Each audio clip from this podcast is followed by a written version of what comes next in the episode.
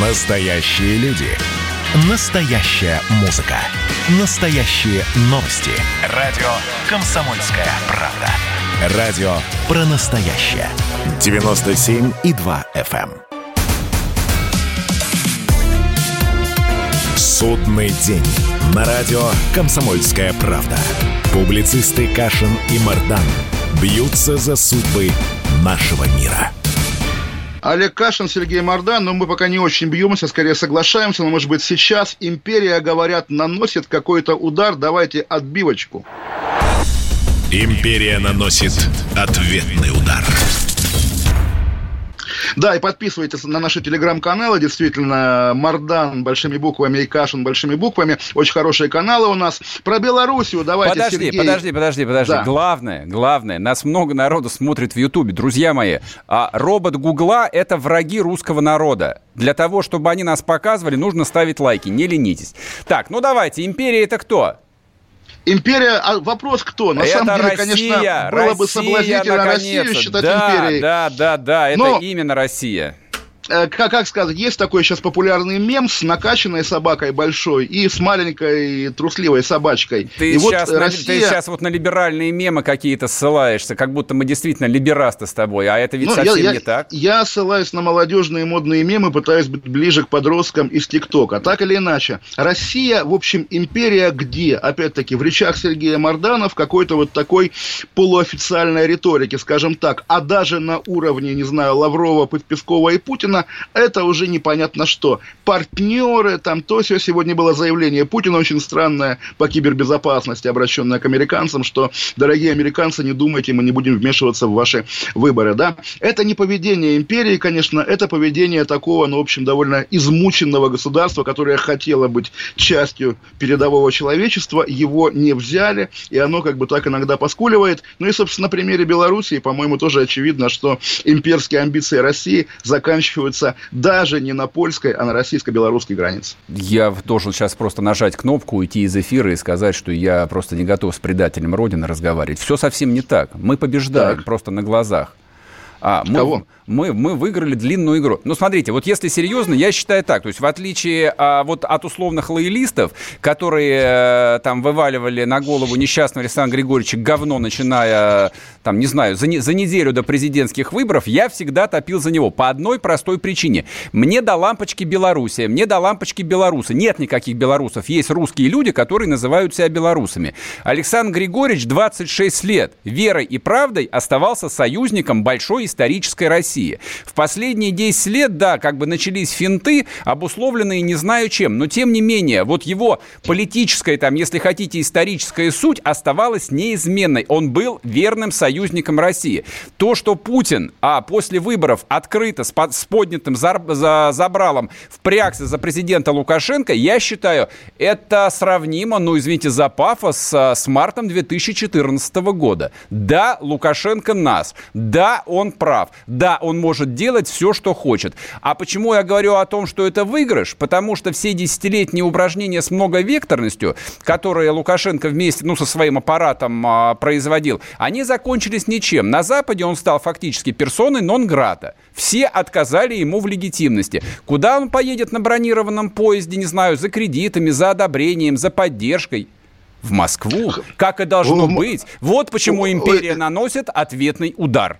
Я думаю, Сергея карта мира, которая висит у него на стене, он ее вырвал из учебника, повесил, а половинку забыл. То есть Китая на ней нет. И мы видели вчера, как Лукашенко заискивает перед китайским послом. Китай близко, Китай всегда рядом. Вот даже у меня в Лондоне я выйду, там, не знаю, из дома, пройду там сколько-то метров, километров, и будет Чайнатаун. Все нормально с Китаем. Но так или иначе, действительно, Лукашенко, вот Путин поддержал Лукашенко. Я думал, на что это похоже. Мой любимый, наверное, художественный образ из кино – это «Жених приехал», когда на кровать к России, конечно же, подбрасывают разлагающийся труп и говорят: вот Россия, теперь люби его. Здесь буквально так и есть. Лукашенко, понятно, не жилец, в том числе не потому, что от него Запад отвернулся. Запад в этом смысле довольно гибкий. Он может отворачиваться, поворачиваться. Каддафи он поворачивался, отворачивался много раз, пока его не уничтожил. Нет, просто я верю в такую метафизику, в добро и зло, и поскольку, не знаю, мы же всегда были как когда были империи, христианская империя, да, мы несли, собственно, свет Нового Завета буквально.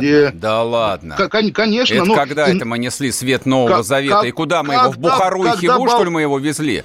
Конечно. Мы занимались тоже, колониальной политикой, просто нормальной колониальной политикой. Когда болгар освобождали от османского владычества, конечно, это был большой христианский поступок. Вот. И теперь, когда Лукашенко занимается буквально бытовым сатанизмом, то есть постоянно эти, часто буквально какие-то черные мессы, как инаугурация, ни на что больше не похожая, с пресловутым солодухой. Постоянно действительно террор по отношению к народу, причем такой неоправданный, бессмысленный, абсолютный садизм дистиллированный. И, естественно, становиться на сторону вот этого садизма, на сторону буквально дьявола, вот как раз в долгую, это колоссальный проигрыш, потому что кровь, которая проливается, там, не знаю, в том числе и внутренне, в органы внутренние проливается кровь в Беларуси ежедневно, она падет и уже пала на российское государство. Слушай, и, конечно, счастья это не принесет. Олег, кровь проливается последние 50 тысяч лет, пока существует вот условное человечество, живущее в больших городах. Кто это сказал, что кровь не должна теперь проливаться? Кровь лилась, льется и будет литься тогда, Сереж, когда это необходимо. Разная. Бывает кровь в честном открытом бою, а бывает кровь от дубинки, вставленной в задницу простому белорусскому обывателю. За это Лукашенко ты сейчас занимаешься пропагандой, вот как бы давишь на эмоции, а содержательно что за этим? Я давлю на эмоции,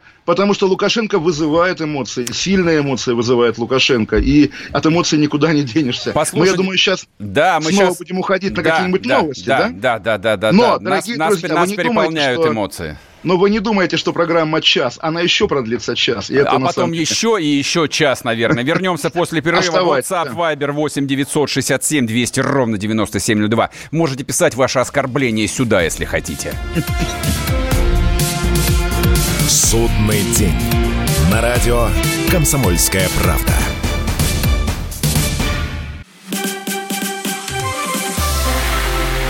Это было начало. Это действительно история, которая будоражит. Так вся страна обалдела.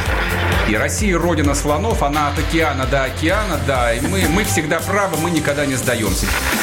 И самое главное, что же будет дальше? «Комсомольская правда». Это радио.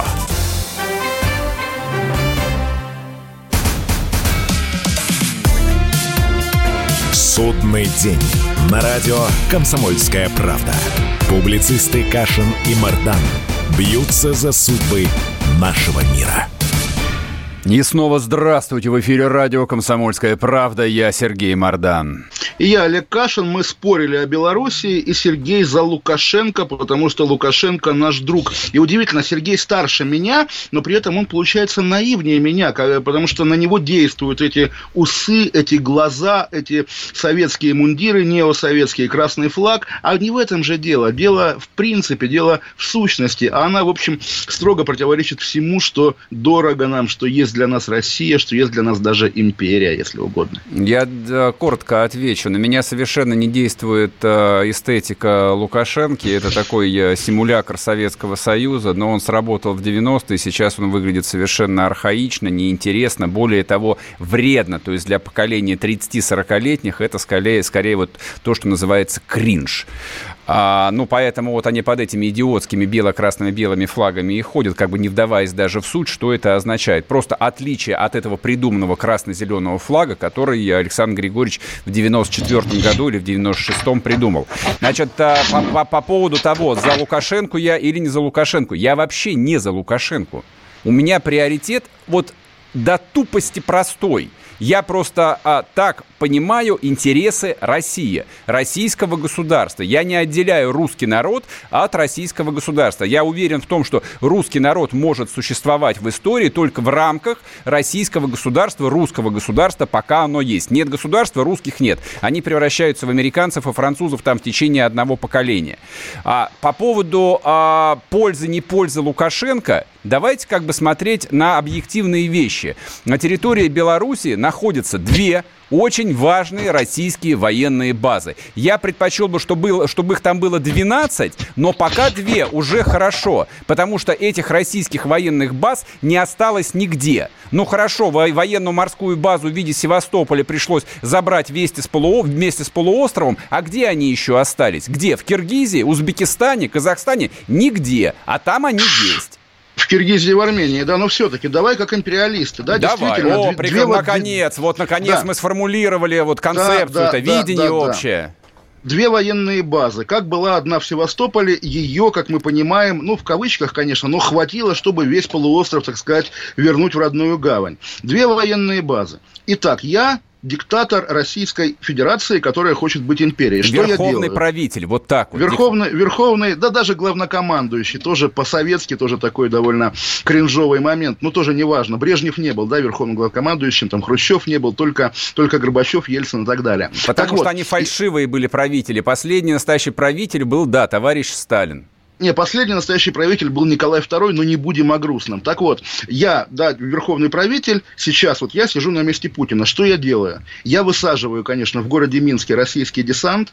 Я не обращаю внимания, как белорусский народ отрывает голову диктатору Лукашенко. Я ставлю своего наместника, там, Бабарику или даже Бабича, или Сергея Мардана, который под бело-красно-белым флагом подписывает договор на 50 российских военных баз, на передачу Белаза Рустеху, на, единую валюту, на что угодно. И, помогаю строить белорусам, которые на коленях меня благодарят за освобождение от Лукашенко, помогаю строить белорусам их национальное государство, ориентированное на Россию. Так, собственно, давайте пример со взрослых брать, так вела себя Британская империя в те годы, как мировой колониальный порядок, распадался. И сейчас и Индия, и Австралия, и Новая Зеландия, и Канада, и Южная Африка продолжают оставаться в орбите Соединенного Королевства, хотя уже не называются ее колониями. Надо быть современными, надо не цепляться за это, что если есть президент, который называет тебя другом уже от безысходности, потому что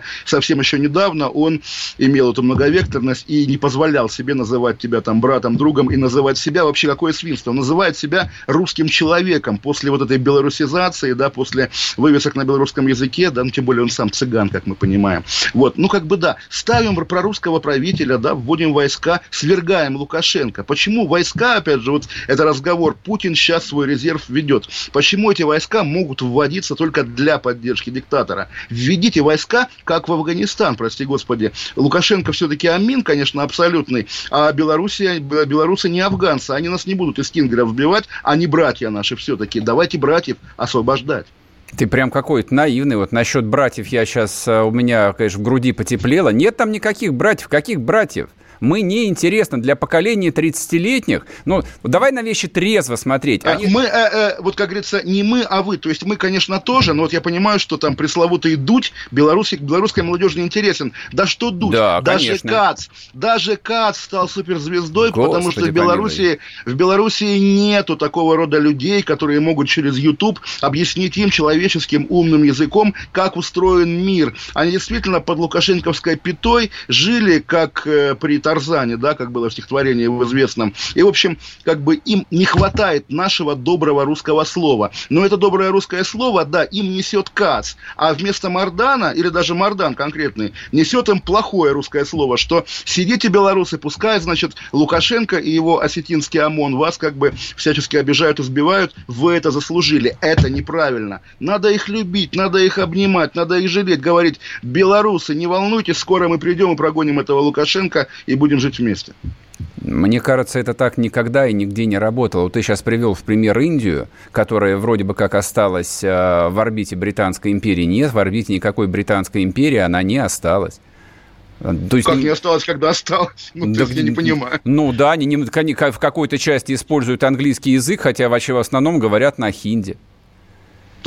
Экономика, миграция, все на месте. Все, как было в 1946 году. То есть нет ничего, что отличало бы отношения Индии с Великобританией 70 лет назад от того, что есть сейчас. Мне кажется, с Белоруссией, если говорить о том, есть у Кремля стратегия в Беларуси или нет, я скорее склонен сказать, что стратегии по-прежнему нет, Здесь, мне кажется, не знаю, там, Путину или вот коллективному там политбюро, я надеюсь, что есть какое-то политбюро, им нужно определиться, чего бы они хотели от жизни. Они хотят построить большую историческую Россию и, соответственно, включить, ну, в каком-то виде, я пока не знаю, в каком, вот в тело этой исторической России и Украину, и Белоруссию, и Северный Казахстан, например. Или им по сердцу воспоминания о Советском Союзе. Ну, слушай, Сергей, по-моему, это такой риторический вопрос. Вот даже когда ты говорил, что русский народ не мыслим без русского государства, я согласен. Но где ты видел русское государство? Как оно вообще происходит? Как оно устроено? Постоянно эти новости. В школе провели фестиваль многонациональной культуры. Детям сказали... Да, это я костюм, все видел. Это не отменяет русского государства в любом случае.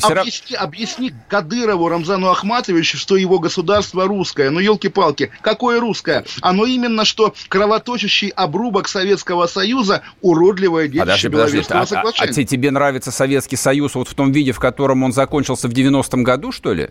Ты знаешь, вот конкретно Советский Союз в том виде, в котором его Борис Николаевич, Кравчук и Шушкевич распустили, мне, в общем, нравится скорее, потому что действительно была такая самая свободная в мире страна, которая, наверное, преодолела бы проблемы в экономике и, в общем, полетела бы к звездам. Но это уже тоже дело прошлое, давай не пилить опилки. Мне в целом не нравится. Извини, одну ремарочку только сделаю по поводу советской модели. То есть я ностальгию вполне себе испытываю по поводу советской страны, но я видел однажды одну статистику, из которой следовало, что если бы Советский Союз остался, то сейчас русских вот в этом большом Советском Союзе хорошо, если была бы половина, точнее, русских вместе с украинцами, белорусами и прочими, скажем так, христианами. А ну, процентов 50-60 там были бы вот народы из этого теплого южного подбрюшья. Я не хочу жить в такой стране. Я не верю, что эта страна жизнеспособна. Когда библиотека Буша опубликовала переговоры Буша, собственно, старшего, с Горбачевым, Ельцином и Кравчуком в конце 91 года, этот же аргумент там произносит Борис Николаевич, который говорит, что после ухода Украины из Советского Союза христианская, значит, белая Россия остается один на один с мусульманским большинством, и это недопустимо. В общем, тоже такой, наверное, аргумент для внутреннего пользования. Не знаю, но тоже это такой боковой вопрос, потому что, еще раз скажу, уж я-то совершенно не сторонник Советского Союза. Слава богу, что узбеков, латышей кормить уже больше не приходится. Другое дело, что, к сожалению, поскольку тогдашним правителям России, как, впрочем, и их наследникам, было наплевать на русский народ, они обеспечили русскому народу историческую разделенность, которая вот уже, может быть, во многом непреодолима. Да? И, собственно, мы действительно... в то, что она преодолима, на самом деле. Преодолима, а как? Вот а как, если даже для этого если для этого, люди в черном должны калашматить дубинками по голове кого угодно, белорусов, украинцев, молдаван, кого угодно, значит, пусть колотят, если это будет служить цели воссоединения русского народа через 50 лет. Я согласен. Я еще раз повторю свою тоже важнейшую принципиальную для меня мысль. Конечно, белорусский мент, причем даже там по крови, поскольку глава МВД там не белорус, как мы понимаем, а тоже человек родом из многонациональной России. Да? Белорусский мент родной буквально брат российского мента. Если так спокойно говоришь, что я хочу, чтобы они калашматили дубинкой, будь готов, чтобы дубинкой калашматили тебя лично. К этому всегда придет. Не бывает что это я знаю. Преступление и насилие, преступление и насилие только к плохим людям. Нет, вот когда дойдем до меня-то за что, тогда и поговорим. А так это действительно отвратительно. Нельзя калашматить белорусов, даже если их бело-красно-белый флаг тебе не нравится. Никого нельзя калашматить ни за что. Я тебе больше скажу, на Майдане нужно было выкатить крупнокалиберные пулеметы и стрелять по этому Майдану. Я это говорил миллион раз, могу это повторить еще раз. Да, их нужно было оставить в теле России, даже если потребовалось положить там несколько тысяч человек, тем более, что 10 тысяч человек все равно погибли на Донбассе в итоге. Вот и все. Вот и весь исторический выбор. Положить киевлян силами России, положить белорусов, положить русских. К этому все приходит. Вернемся после перерыва. Не уходите.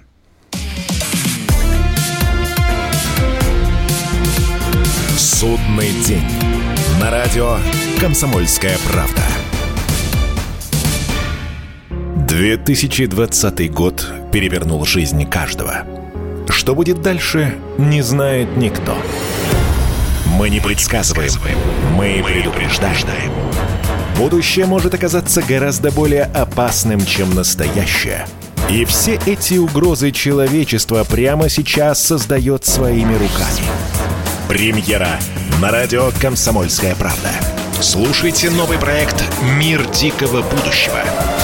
10 фантастических аудиорассказов. 10 предупреждений о том, в каком мире мы можем проснуться уже завтра. С 14 сентября в 22:00 по московскому времени. «Судный день» на радио «Комсомольская правда». Публицисты Кашин и Мардан бьются за судьбы нашего мира. Олег Кашин, Сергей Мардан и телефон наш 8 800 200 ровно 9702, по которому можно будет звонить в эфир в следующем блоке. А пока мы будем говорить о чем? О геополитике, наверное, Сергей. Да, конечно, но мы же про империю, значит, мы не можем без этой темы обойтись. Итак. Пробуждение силы.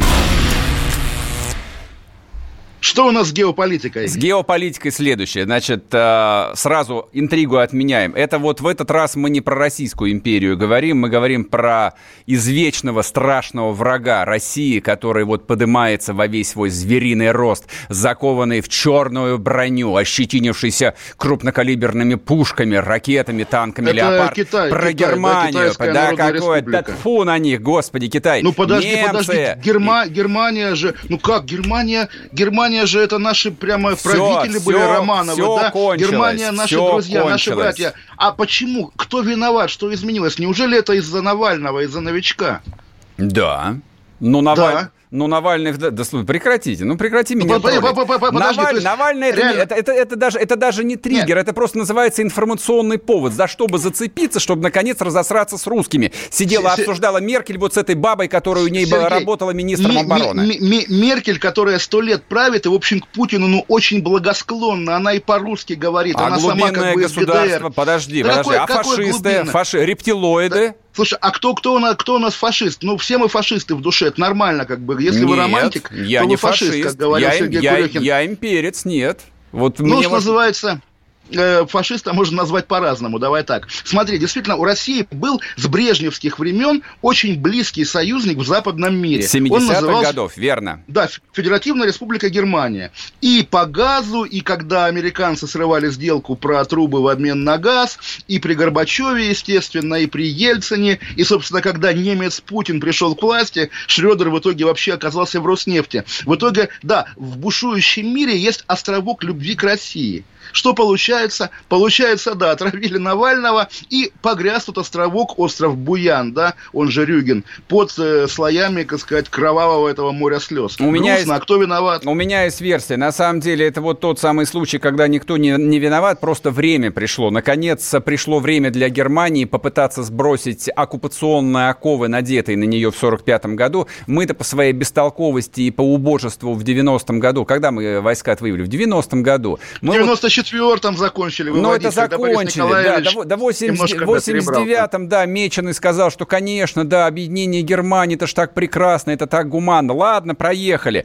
Меченый это Горбачев. Горбачев это Меченый. Так его русский народ-то добрый называл, называет. Вот, слушай, а как называют? Понимаешь, вот тоже, я помню в детстве, когда по телевизору при Горбачеве как раз стало можно ругать Брежнева. И когда вот мы сейчас говорим Меченый, можно говорить, или там Ельцина можно назвать трехпалым, если Путина можно назвать так же, допустим, как его называют украинцы, прости господи. Если мы Путина боимся ругать, называть Горбачева меченым или как-то еще некрасиво. А мне никогда не хотелось ругать Путина. Я это говорю совершенно откровенно, а про вот, украинцев, всех, кто ругал Путина, когда мы их оккупируем, всех до единого найдем, всех людей с русскими фамилиями, которые там в СНБО сейчас обещают запретить ВКонтакте, мы их повесим на фонарях вдоль Крещатика, а все остальные в концентрационные лагеря на перевоспитание поедут.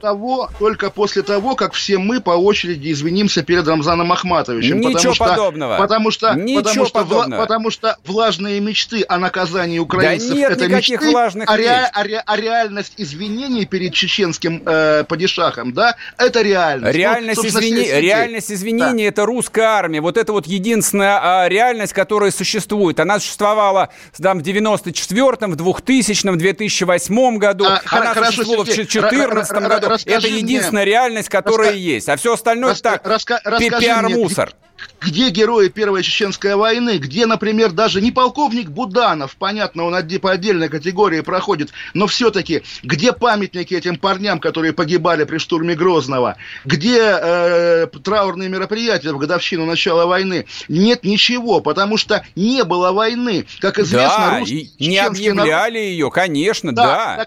Так, не объявляли, бог бы с ней. Она была по факту, были военкоматы, были гробы. В итоге теперь ее нету как бы официально. Это был совместный альянс, Олег, да, Ахмата Хаджи и Российской Федерации против мирового терроризма. Я понимаю, что это как бы твоя любимая тема, она вот сейчас не в повестке, но я все же позволю себе ответить. Значит, я Первую Чеченскую войну...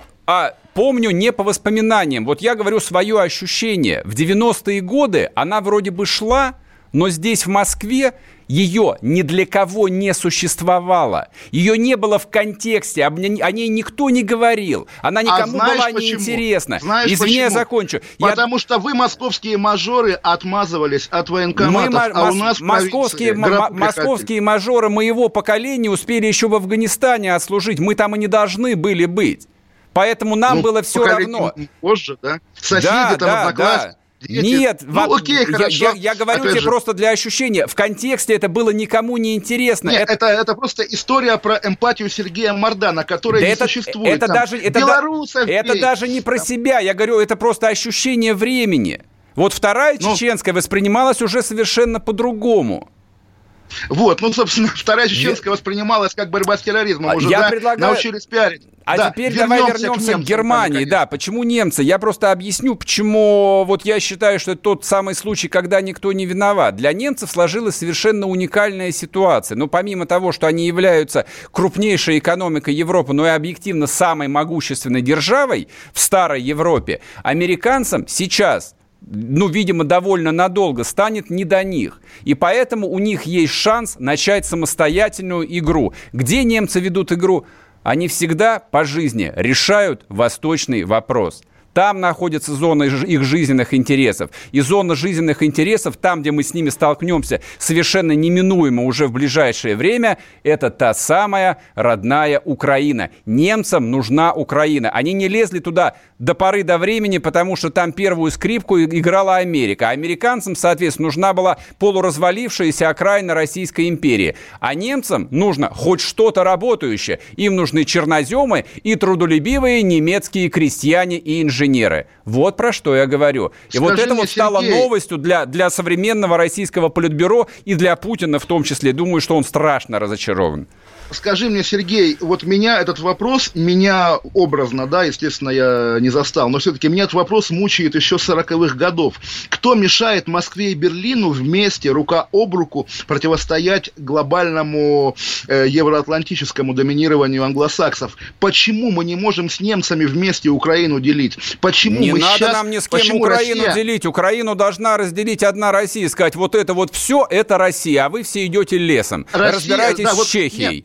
Вот смотри, есть пример уже. Россия поделила Украину, откусила у нее Донецк и Луганск, и мы знаем в итоге, что теперь это превратилось... Это звучит оскорбительно. В такую черную дыру для олигарха Курченко, даже не для русских олигархов типа Усманова и Абрамовича, для януковичевского бандита это стало место добычи денег на рабском труде и терроре. Ты правда веришь в расследование базы, которая пытается всем продать историю, что 25-летний пацан там подмял сначала половину Украины до 2014 года, а потом весь Донбасс? Правда в это веришь? Сергей, 25-летний пацан все-таки, он как бы представляет семью Виктора Федоровича Януковича. И да, конечно, эта банда в альянсе со своими контрагентами из Москвы, имена которых тоже мы знаем, конечно, подмяла под себя весь Донбасс. Безусловно. И даже, я, правда, с ним уже перестал общаться, но спроси Прилепина, которого вместе с другими людьми Захарченко оттуда просто выдавили. Великая Россия, у которой есть такой солдат империи Прилепин, а ему украинские бандиты говорят: Захар, а вали-ка-то из нашего Донецка, это наш Донецк. И все, и Великая Россия опять поднимает лапки. Я здесь выступаю как-то странно, да, с позиции какого-то ультраимперца, да? Нет, я не ультраимперец, но если мы делаем вид, что Россия великая, пусть она будет великой, потому что это сочетание беспомощности и имперской великой риторики, это самое жалкое, что есть на свете. Ну, мне кажется, что имперская риторика выполняет свою полезную, как минимум, психотерапевтическую роль. Да, конечно. Да, по крайней мере, там в голове у кого-то откладывается мысль, да, что Россия имеет право, ну, много на что, по крайней мере, вот на ту страну, которая заканчивается в районе Бреста и в районе Ужгорода. Это неплохая мысль, которая уже, вот если она останется сегодня после эфира у 1000 человек, ну, считай, что мы не зазря свою зарплату получаем. Это первое. Второе, как бы вот за что лично я ценю Путина, вот я сейчас выступлю опять как патентованный лоялист. Он, в отличие от массы своих предшественников, крайне осторожный человек. Он в этом смысле невероятно похож на Сталина. Ну вот сейчас можете хохотать и бросать в меня какашки.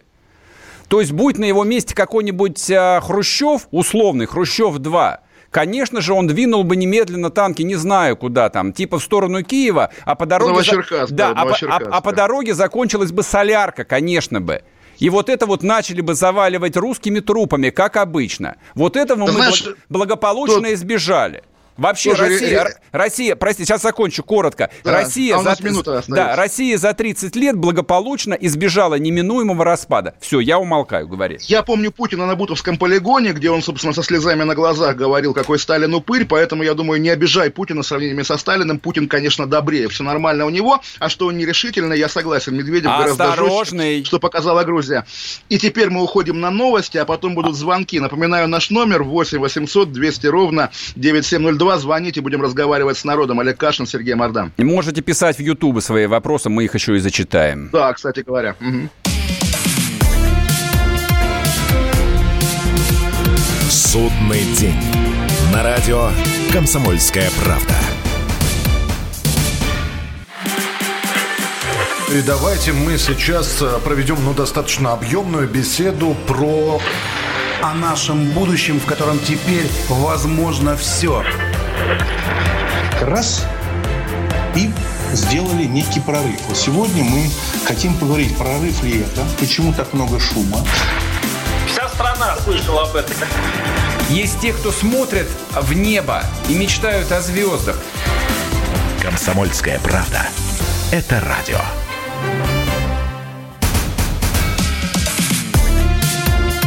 Судный день. На радио «Комсомольская правда». Публицисты Кашин и Мардан бьются за судьбы нашего мира. И снова здравствуйте. В эфире радио «Комсомольская правда». Я Сергей Мардан. И я, Олег Кашин. Мы, наверное, принимаем звонки, но у нас и на этот случай есть гениальная отбивочка. Пожалуйста. Помощь зала.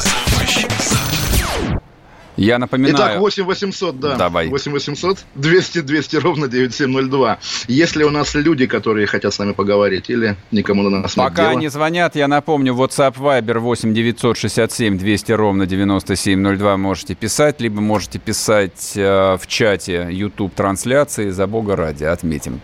Да, чат мы читаем, Марданов президента, естественно, Горбатый издал все Рейгану и Тэтчер, вот опять же Горбатый, попробуйте Путина обозвать, еще раз вам скажу. Так, дед разочарован, неизвестно, кто из нас дед, Сергей Жги.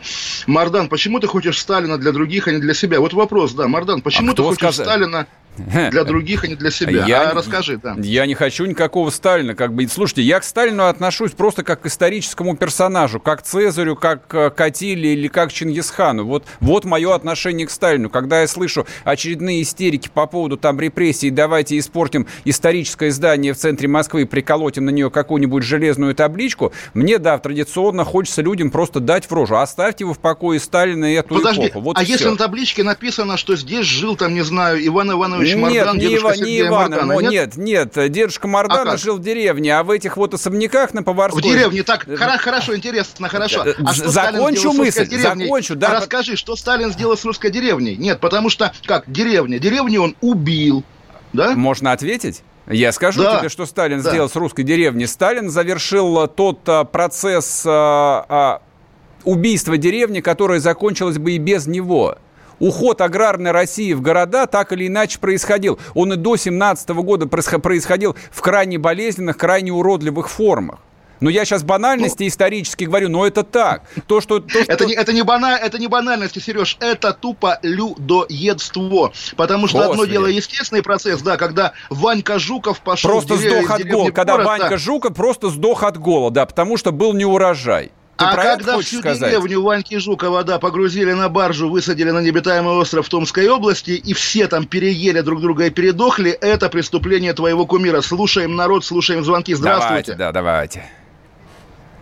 Евгений, Курск, очень приятно, здрасте. Из Курска, да. Здрасте, Евгений. Офигенные дебаты, мне очень нравятся. Я хотел бы вам напомнить насчет Сталина. Очень интересная есть такая... присказка, не знаю, насколько она правда. Когда Сталин умер, я могу ошибаться, его дочери отдали бурку, шапку и трубку. Больше у Сталина после смерти ничего не осталось. В чем вопрос? В чем вопрос? А ну давайте спросим у Путина. Тоже? Бурка, шапка и трубка. Если бы у нас с Кашиным был бы вот сейчас белый телефон с золотым орлом, по которому можно было поднять трубку и сказать: «Алло, секретариат, соедините нас с президентом», мы бы задали этот вопрос. Но такой трубки у нас нет, поэтому мы сейчас можем выступить в амплуа там лоялиста или либераста. Вот давайте поэтому оставим. Мы не знаем. Никто не нас за это... Расстреляют. Набутылят. Еще звонок, пожалуйста. Александр, Москва, давайте. Здравствуйте, Сергей. Здравствуйте, Олег. Вот, Сергей, вот можно сказать, вот то, как вы восхваляете Сталина, вы отчасти оскорбляете меня, потому что... Например, может, оскорбляю, я много кого оскорбляю. Нет, я вам объясню. Потому что мой дедушка по отцовской линии был кулаком. Так. Он вкалывал с утра до ночи поздней. У него было свое хозяйство, были куча лошадей, было куча коров. Так, к чему вопрос-то, да, но... А я к тому, что вот Сталин и вот это вот большевики, у него это все отобрали.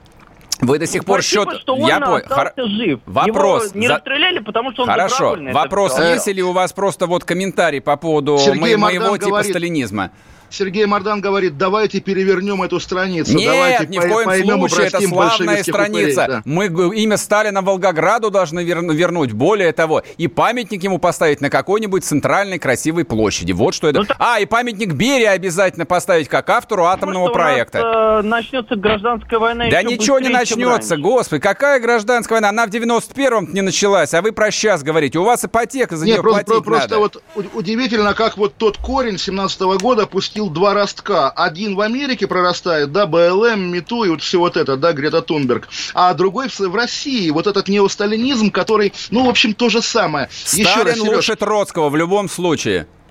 Я не знаю, что такое Троцкий. Его убили в 40-м году, и на этом его история закончилась. Троцкий – это БЛМ. Да. Это глобальное левачество. Вот что такое Троцкий. Глобальное БЛМ, да. Сталин – это глобальное убийство нашего народа, убийство нашей великой страны. И, естественно, если русский человек за Сталина, то он плохой русский человек. Так сказать, выручь, как говорили в старину. Новый звонок есть у нас? Елена, Воронеж. Здравствуйте, Елена. Пожалуйста, только не про Сталина, а то у нас не радио Сталин все-таки, а мы говорим об актуальных новостях. Алло, может быть, это ко мне обращаются, да, если ко мне, то я скажу. В общем, я с удовольствием всегда слушаю с восторгом, огромным программу и Мардана, и программу Кашина. В общем, сегодня я просто классно, что мне повезло, что я дозвонилась, потому что обычно в комсомолку дозвониться нельзя. Там, столько много звонков, что, в общем, это невозможно. Воспользуйтесь случаем, задайте вопрос. Спросите. Вот, и... Вопросов нет. Классно, что вы были вот так вот, когда-то вместе соединялись хотя бы раз в неделю. Спасибо вам, спасибо. Слушайте, мы тоже рады. Мы здесь будем каждую неделю. Слушайте, смотрите. Владимир, Москва, давайте, здрасте. Надеемся, не Путин. А может и Путин. Владимир, здрасте. Алло, добрый вечер. Здрасте. Ребят, я в восторге от вас. Вы что, зажигаете вообще. Классно все. Смотри, Олег, я все хочу задать вопрос. Мне кажется... Вот вы, диссиденты, которые там живете в Великобритании, вы делаете все, я был в отношении Навального, делаете все, чтобы на Россию все подумали. Вы Россия виновата. Они ж любого могут из вас там, не дай бог, тронуть, А вы все это подтверждаете. Это все делается сейчас. Владимир, вот я поделюсь своим отношением к отравлению Скрипаля, потому что когда Тереза Мэй объявила, что highly likely это Россия, я подумал, да ну что за бред, тем более его выпустили, обменяли, к нему претензий нет, естественно, российское государство его не убивало. Потом российское государство само нам показало этих Петрова и Баширова, ах мы туристы, ах мы то, ах мы сё, и понятно, что между строк интервью однозначно читается, да, это мы, и вы нам ничего не сделаете. Так и складывается репутация. Никто же не обвиняет, там, не знаю, Финляндию в том, что она травит каких-то своих оппонентов. Пожалуйста, у России есть такая новая традиция, ну как новая, еще была же лаборатория Майрановского в те годы, которые Сергей вспоминает как про славную историю. Ну так вышло, что поделаешь. Надо действительно как-то славная более... история была бы, если бы его траванули, а так-то говорят, что он выжил. Вот это вот печально. Предатели, да, допустим, должны были отравить или застрелить на границе. Сергей, а зачем российское государство тогда выдало его Великобритании, понятия когда меняли на шпионов. Я же не российское государство. Вот, поэтому, надеюсь, что его обменяли на хорошего человека. Вот единственное, что могло оправдать. На Чапман и прочих. Уровень как бы наших разведчиков тоже мы наблюдаем. Ну, да? Откуда мы знаем, кто там в тайном списке-то был? Может, там был Штирлиц какой-нибудь. Давайте еще вопросы. Да, давайте. Александр из Тюмени, здрасте. Алло, здравствуйте. Ну, явно, что вот Олег Голованов... У вас главный маршал авиации это не родственник был в свое время? Ну, как сказать, Александр Евгеньевич, да, освобождал мой родной город, поэтому брал, вернее, немецкий город Кенигсберг, поэтому вот, но фамилия Голованов была у другого ведущего, поэтому вы смешно пошутили, по крайней мере. Слушайте, подождите, пользуясь случаем, я хочу проанонсить. В 9 часов Роман Голованов будет общаться с покинутым мной Владимиром Жириновским. Программа «Итоги с Жириновским» лютая. Не уходите, слушайте. Давайте еще вопросы. Сергей, Санкт-Петербург. Алло. Да, здрасте. Да, Сергей, здрасте. Здравствуйте. Меня зовут Сергей. Вопрос Кашина. А могла ли фрау Меркель... не принимать Навального с таким почетом у себя в Германии и не представлять ему клинику Шарите? И зачем вообще она его пригласила? Клиника Шарите, по-вашему, это верх мировой медицины. На самом деле, по ощущению, это такая обычная ГДРовская больница. Ничего особенного. Ну, а что касается принимать, помимо прочего, все-таки сейчас и коронавирус, и закрытые границы. Поэтому просто так уже в Германию не прилетишь. И опять же, вы слушайте, дорогой Сергей, да? Почему вас оскорбляет, когда какое-то иностранное государство, желая спасти вашего соотечественника, русского человека, оказывает ему какой-то прием? Почему, по-вашему, по-имперски, по-патриотически... русский должен подыхать под забором или непонятно где в больнице в Омске, да? Почему, если спасли русского политика, это плохо? Что вас смущает, товарищ людоед? Извините, конечно. Меня ничего не смущает. Могли бы в другое государство его пригласить. Да вообще никуда его не надо было приглашать. Вон, вылечили бы его и в Омске, и он в Москве. Мало ли болит. Да нет, конечно, да ничего. Конечно, да кто бы там подумал. Откачали бы нормально. Напоили бы фантой, дали бы конфету, и гликемический шок прошел бы. Рафаэль. Давайте еще... Опасного человека, зараженного не коронавирусом, а новичком. Новичком зараженным. Согласен. Да, может, специально не отправили, чтобы немцев отравить, на самом деле. Слушайте, так. Осталось 30 секунд, мы уже никого не примем. Да, мы будем еще звонить после перерыва. Да, звоните, пишите. Я напоминаю, 8 800 200 ровно 9702. Это практически прямая линия с президентом. У вас есть только дозвониться гораздо проще. Трансляция в Ютубе, можете писать в чате, но главное, не забывайте ставить лайки. Отомстим проклятому Гуглу, чтобы показывали... Оставайтесь с нами. Да, и оставайтесь с нами, конечно. Судный день. На радио «Комсомольская правда». Это называется партисипаторное проектирование. Если сами жители двора будут участвовать в установке этой конкретной лавочки, то по социологическим данным меньше вероятность того, что они нарисуют на ней там слово... Аплодирую вам, Эдвард. Ну мы же с вами трезвомыслящие люди. Эдвард меня убедил, что это нормально. Отдельная тема с Олегом Кашиным и Эдвардом Чесноковым. На радио «Комсомольская правда». По будням в 9 вечера по Москве. Тоже мочить в сортире, но других и не так. Судный день. На радио «Комсомольская правда». Публицисты Кашин и Мардан Бьются за судьбы нашего мира. Олег Кашин, Сергей Мардан. Ну, бьются, не бьются. Мы общаемся с нашим прекрасным великим русским народом. 8 800 200 ровно 9702. Есть ли у нас звонок? Мирза Ахмат, здравствуйте, дорогой. Здравствуйте. Здрасте. И, да, я хочу однозначно сказать. Навальный, он нужен Западу.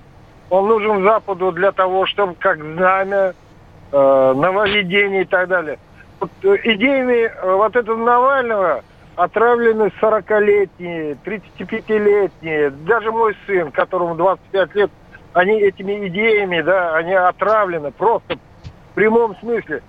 Я не знаю, куда наши идеологи смотрят, почему не ведут, будем говорить так, нормальную идеологическую политику, чтобы всякие вот эти Навальные не засоряли мозги.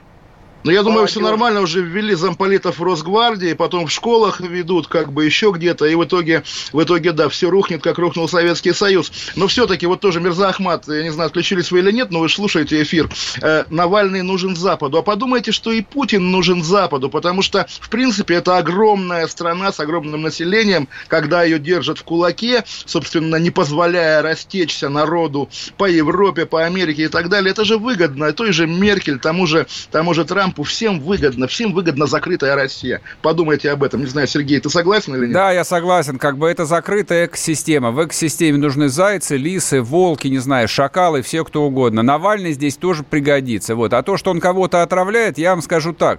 Если вы зайдете ВКонтакте, то действительно преобладающие настроения молодых людей, ну вот как ваш сын или чуть старше, они бы, конечно, не порадовали взрослых людей. Они вот такие вот либерасты. Наверное, потому что не смотрят вечерние эфиры. Ну, может, начнут слушать нас, и у них прояснится маленько. Ладно. Да, все, молодежь. Все образуется, на самом деле. Сергей Волгоград, здравствуйте. Сергей, слышно? Да, здравствуйте. Скажите вот сразу на бегу, вот Сергей другой, который Мардан, предлагает ваш город переименовать в Сталинград. Что вы об этом думаете?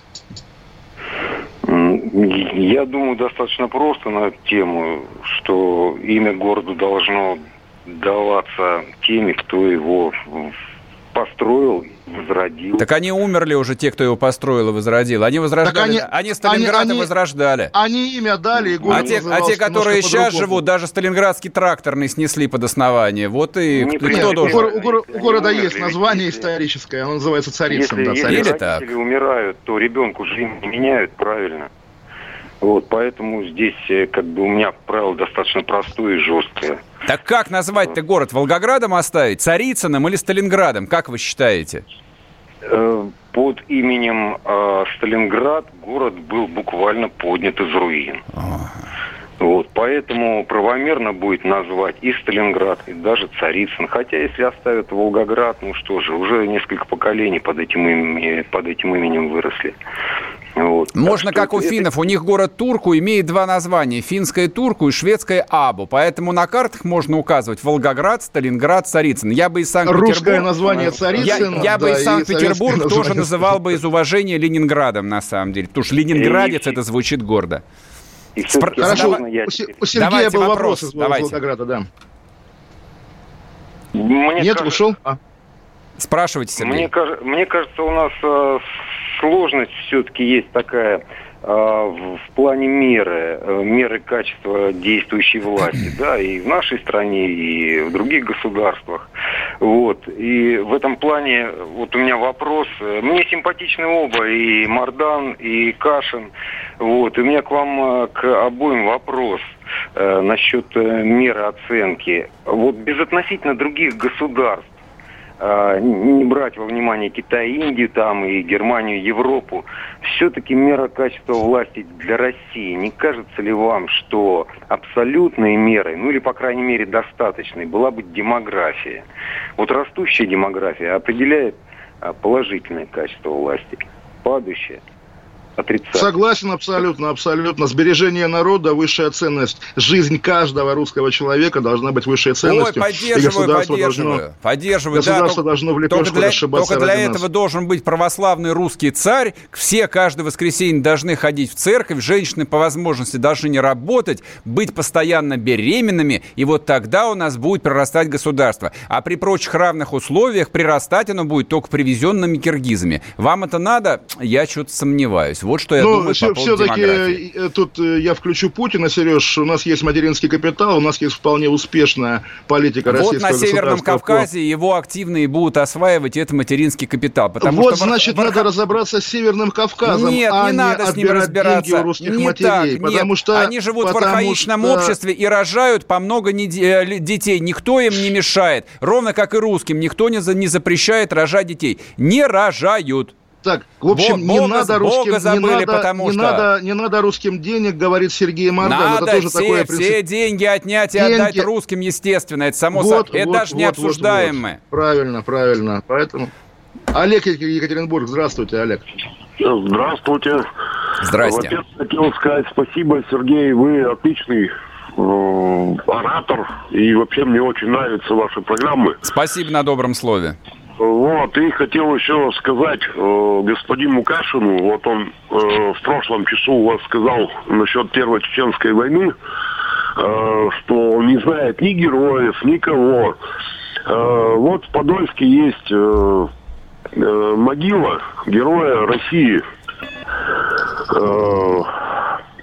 Вот он бы сходил туда и посмотрел, и понял, что российский... Ой, Олег, не-не-не, это вы ничего не поняли. Я как раз говорю, что могила. Вот вы меня на кладбище зовете. Я схожу, когда буду в Подольске. Я говорю, что нету на площадях памятников героям. Майкопскую бригаду никто не вспоминает, потому что это оскорбит Кадырова. Да? Чеченскую войну, память о чеченской войне по политическим мотивам загнали под ковер. И это позор, потому что действительно для поколения вот меня и чуть постарше это самое страшное потрясение было, самая страшная трагедия и самый большой подвиг, который совершил, опять-таки, русский народ, спасая на тот момент единство России. И когда Путин в угоду кадыровщине забывает чеченские войны, это позор, это стыд. Понял? Я напомню два слова. Вторую чеченскую войну выиграл Путин. Вторую чеченскую войну Путин подписал договор буквально. Нет, кровью. Он не подписал. Подожди, Чечню выиграл это как? Нет. Отутюжили по полной, да, нет, да. Нет, подожди, это важный момент. Чечню отутюжили по полной и не смогли победить, в итоге были вынуждены договариваться с бандитами. И в итоге те полевые командиры... Нет, так, это не так, нет, не так. Потому что сегодня, вчера был день рождения Адама Делимханова, человека, который убивал русских солдат. Ему дали Героя России, теперь он типа символ победы. Нет, конечно, это не победа, это компромисс. Можно сказать, капитуляция. Но нет, говорить, что Путин победил Чечню, да нет, конечно. Кадыровская Чечня – это мечта Джохара Дудаева. Он не мечтал о таком и богатстве, и силе, и признании России. О чем мы спорим? Очевидная вещь. Перед Дудаевым не извинялись на бутылке, перед Кадыровым извиняются. Кадыров держит Российскую Федерацию за горло. Опять-таки, да, любимая тема, но это самая важная острая тема для вообще и для будущего России. Потому что чеченизация России тоже еще такая важная угроза. Не поглощение России этническими чеченцами, а распространение чеченских практик, когда пытают в полиции, как на Кавказе пытали, значит, убивают, как на Кавказе убивали и так далее. Чеченское МВД, бойцы чеченского МВД убили Бориса Немцова, про которого мы говорили. Поэтому, да, это проблема. И говорить, что Путин победил Чечню, нет, конечно. Нет, Путин это Путин победил Чечню, и поэтому в Чечне мир. Я не буду спорить, мы тут все равно к консенсусу не придем, поэтому перейдем к следующему звонку. Да. Надежда, Владимир. Алло. Да, Надежда, вечер. Здрасте. Надежда. Слава комсомолка, молодцы. Шикарная передача.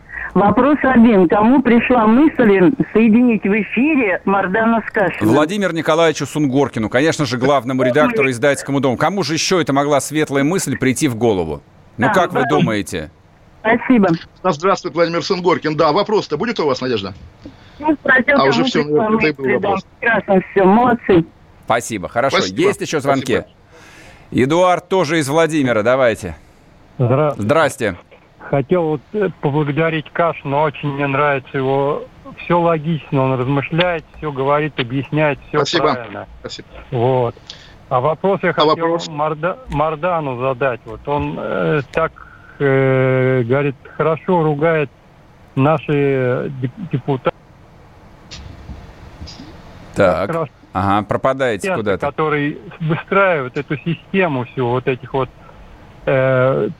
своих чиновников, все окружение, которые по его указке все действует. И как вот он, получается, не связывает. То есть, ну, понимаете, молодой, идея ясна. Да, вот, да. Хороший вопрос. Давайте я отвечу как человек, выросший и служивший во Владимирской области.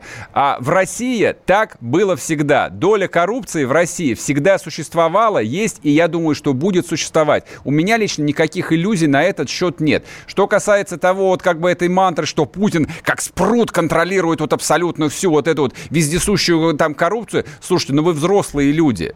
Вы просто взрослые люди. У нас мэр города не в состоянии город контролировать. А вы говорите о том, что президент может управлять такой страной, как Россия. Не верю, никогда не верил. Все идет, да, как идет. Вопрос, зачем он нужен, остается открытым тогда. А у нас пролетели наши легендарные 2 часа, и мы через неделю, надеюсь, опять в это время с Сергеем соберемся и будем, как тут сказано, биться за судьбы планеты, судьбы мира. Да, если нас не возьмут куда-нибудь на работу в администрацию президента вместо этого. Друзья мои, напоминаю, телеграм-каналы Мардан и Кашин. Не забывайте подписаться. Будете еще больше ада читать 24 часа в сутки. Пока. Всем пока.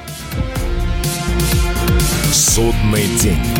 На радио «Комсомольская правда».